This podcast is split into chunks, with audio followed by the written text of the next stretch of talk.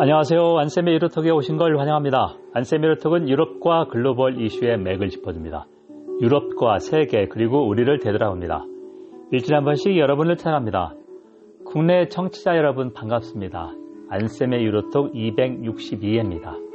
이제 5월이 지나가고 있고요. 6월입니다. 오늘이 5월 29일 일요일 오후인데요. 34도 정도 됩니다. 약간 바람은 좀 불지만 벌써 한여름입니다. 자, 건강이 최고니까 잘 챙기시기 바랍니다. 먼저 주요 뉴스를 한번 보겠습니다. 독일에서 한 달에 9유로 약 12,000원 티켓이 불티나게 팔리고 있습니다. 대중교통 이용권인데요.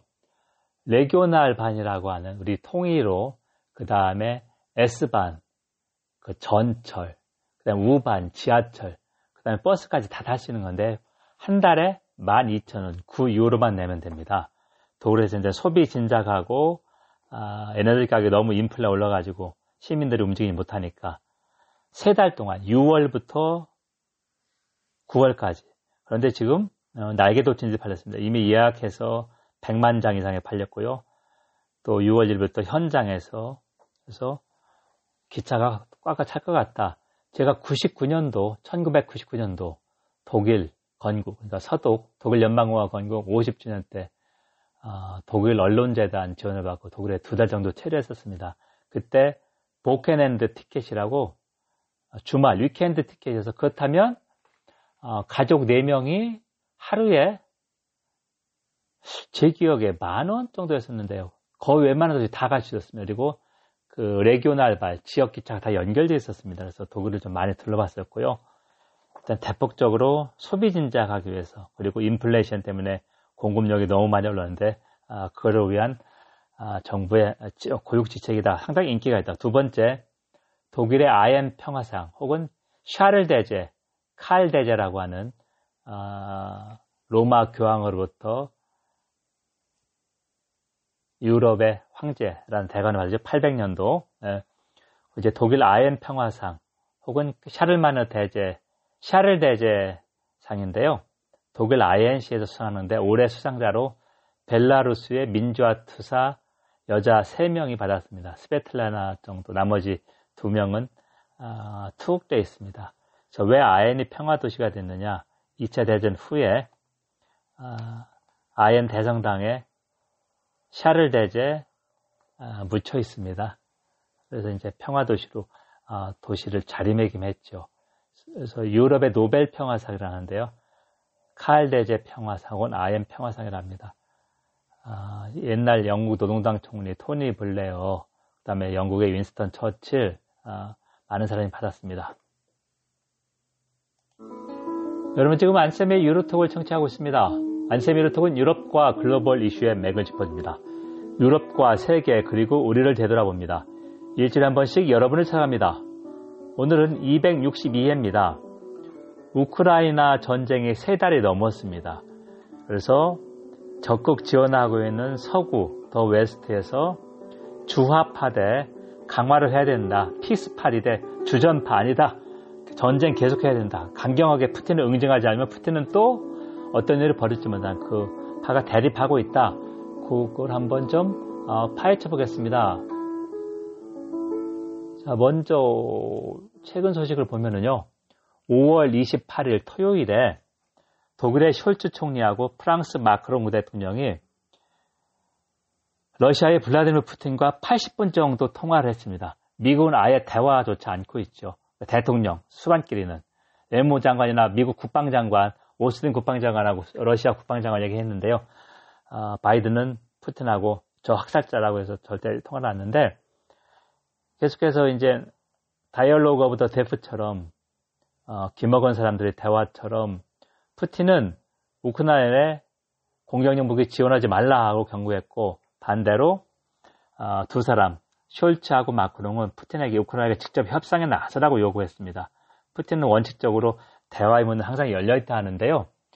우크라이나 젤렌스키 대통령이나 푸틴이나 이번 전쟁에서 물러날 수 없습니다. 푸틴은 어, 전면 전쟁을 했는데 본인이 원하는 이득을 얻지 못하고 쉽게 물러날 수 없을 테고 젤렌스키도 전쟁 이전에는 정실 인사나 뭐해서 상당히 인기 없는 지도자였습니다. 하지만 이번 전쟁으로 제렌스키가 우크라이나에서 구국의 영웅이 됐는데요. 잠깐 타임머신 타고 한 400년 정도로 돌아가서 우리나라 병자호란 때를 한번 보겠습니다. 아, 김은혜 남한산성에 있어서 영화도 나왔었죠. 병자호란 때 주전파 대 주화파가 강력하게 대립했다. 1636년 12월부터 30년 1월 살을 애듯한 그 겨울에 남한산성으로 인조가 피난가 있었는데 주화파 우리가 힘이 없으니까 강화를 하고 힘을 기르자는 게 체면결이었었고요.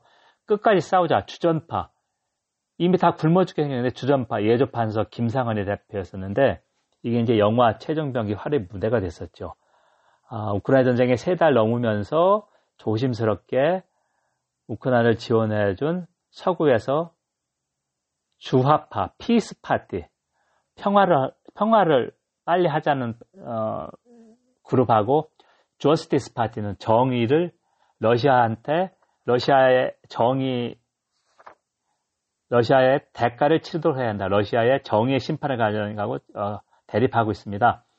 이 사람들의 공통점은 우크라이나가 어떤 거 할 때 결정할 일이다.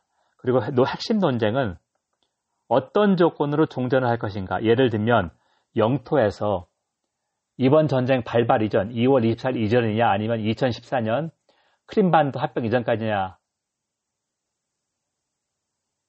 예를 들면 푸틴이 원하는 대로 나토 동진 이전 1997년까지냐. 얼마든지 어, 이렇게 논쟁이 되는 거고요. 강화파, 주화파는 병자호란 때의 최명길처럼 독일, 이탈리아, 프랑스가 대표입니다. peace party다. 조속하게 평화협정을 타결해야 된다. 그래야 인명하고 경제적 손실 등을 줄일 수 있다. 그러니까 푸틴하고 어느 정도 타협할 수밖에 없다. 예를 들면 어, 2월 24일 전쟁 발발 전에 영토는 모르겠지만 최대한 양보해서 크림반도 합병 이전까지 영토는 받아들일 가능성이 절대 없을 테고 러시아가 그리고 이 사람들이 말이 되는 게 푸틴은 침략자지만 푸틴을 우리가 제거할 수가 없다. 그러면 러시아를 적대화할수록 러시아는 중국의 하위 파트너가 돼서 유럽한테는 더 어렵다. 똑같은 말을 헨리 키스너가 했습니다. 현실주의 정치론자의 대표적인 사람인데요. 어, 다보스 경제 포럼에서 만약에 서구가 2014년 이전로 크림반도 반응까지 요구했더니 이건 새로운 전쟁이다. 아니다. 전쟁이기 때문에 이 정도 요구하서는 안 된다. 러시아를 중국의 영원한 동맹으로 만드는 게 미국이나 유럽한 국익이 되느냐? 유럽의 세력권에서 러시아는 중요한 역할을 한다. 이렇게 얘기했고요. 헨리 키신저라는 그 리얼리스트, Realpolitik, 현실 정치죠. 푸틴을 두둔하는 게 아닙니다. 하지만 현실을 그대로 인정하자는 얘기고요. 어, 독일, 이탈리아, 프랑스도 마찬가지로 제재가 장기화할수록 독일 물가가 몇 배 오릅니다. 가스하고 원, 어, 어 원유 가격, 휘발유 가격. 어, 마크롱도 항상 프랑스는 미국과 어, 냉전 때 소련 사이에서 제3의 길을 모색했나 해서 러시아와 함께 살아야 된다. live with Russia. 그런 얘기했고 헨리 키신저 말과 좀 일맥상통합니다. 그리고 전쟁이 길어질수록 우크라이나 인명 손실은 커지고 인프라 파괴는 더 커져서 누가 돈을 낼 것이냐 이거죠. 미국은 지금 무기는 많이 대고 있는데 지금까지 미국은 전후 복구는 유럽한테 많이 떠맡겼습니다. 유럽연합 EU라고는 기구하고 27개 회원국이 최소한 우크라 전쟁의 복구 비용 절반은 부담할 것이다. 반대로 저스티스 파티 푸틴을 이번에 응징하지 못하면 푸틴이 어떤 식으로 또 다른 나라 예를 들면 몰도바 바로 옆에 몰도바 합병하지 부른다 침략하지 부른다 안 된다. 어, 강경한 입장인데요. 구선에 앞자에 있던 발트 상국 리투아니아 라트비아 에스토니아 그 다음에 폴란드 그 다음에 영국이 주전파입니다. 러시아가 분명한 대가를 치러야 한다. 최소한 2월 24일 전쟁 발발 이전에 그 협상용으로는 2014년 크림반도 강제 합병. 곧 한번 거론해 볼 수 있다. 했는데 중요한 게 미국의 입장인데요. 미국이 대로 강경 제재를 주도했는데 지금까지 대폭적인 군사 지원만 했습니다. 이미 140억 달러, 한 16조 원을 지원했고요. 이의회가 최근에 400억 달러, 한 50조 원 정도 추가 지원했습니다. 다 공격용 무기 이런 쪽인데요. 아직까지 애매모호합니다. 자, 그렇게 보면, 어, 우크라이나 전쟁은 장기화할 수밖에 없다. 세 달 지났으니까 앞으로 몇 달 더 될 수 있다는 거죠. 그리고 더 많은 아, 희생, 경제적 희생 그런 게 있은 후에 아, 이제 휴전 협상하고 그 다음에 평화 조약 체결할 그런 순서로 갈 텐데 예를 들면 러시아가 압도적으로 이길 수 없는 게 드러났고 마찬가지로 우크라이나도 러시아를 물리칠 수 없습니다. 전쟁의 측면에서 그렇다는 얘기죠. 심리적이나 아니면 대외상으로는 우크라이나가 훨씬 우위에 섰지만 자 그게 현실이기 때문에 어, 앞으로 이제 이 서구에서 어, 좀 조금씩 드러난 주전파하고 주화파의 갈등이 좀 더 표면화할 수 있다 이렇게 생각합니다. 여러분 지금까지 안쌤의 유로톡을 청취했습니다. 안쌤의 유로톡은 유럽과 글로벌 이슈의 맥을 짚어줍니다. 유럽과 세계 그리고 우리를 되돌아봅니다. 일주일에 한 번씩 여러분을 찾아갑니다.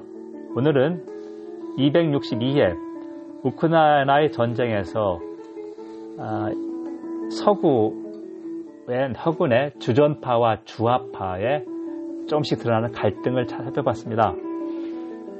저는 이제 어, 이번 주 6월 첫째 주가 1학기 마지막 강의고요. 그 다음에 보강, 보충 강의, 그동안 선거나무로 빠졌던 거, 그리고 6월 중순부터 일주일간 기말고사하고 한 두 달 정도 방학입니다.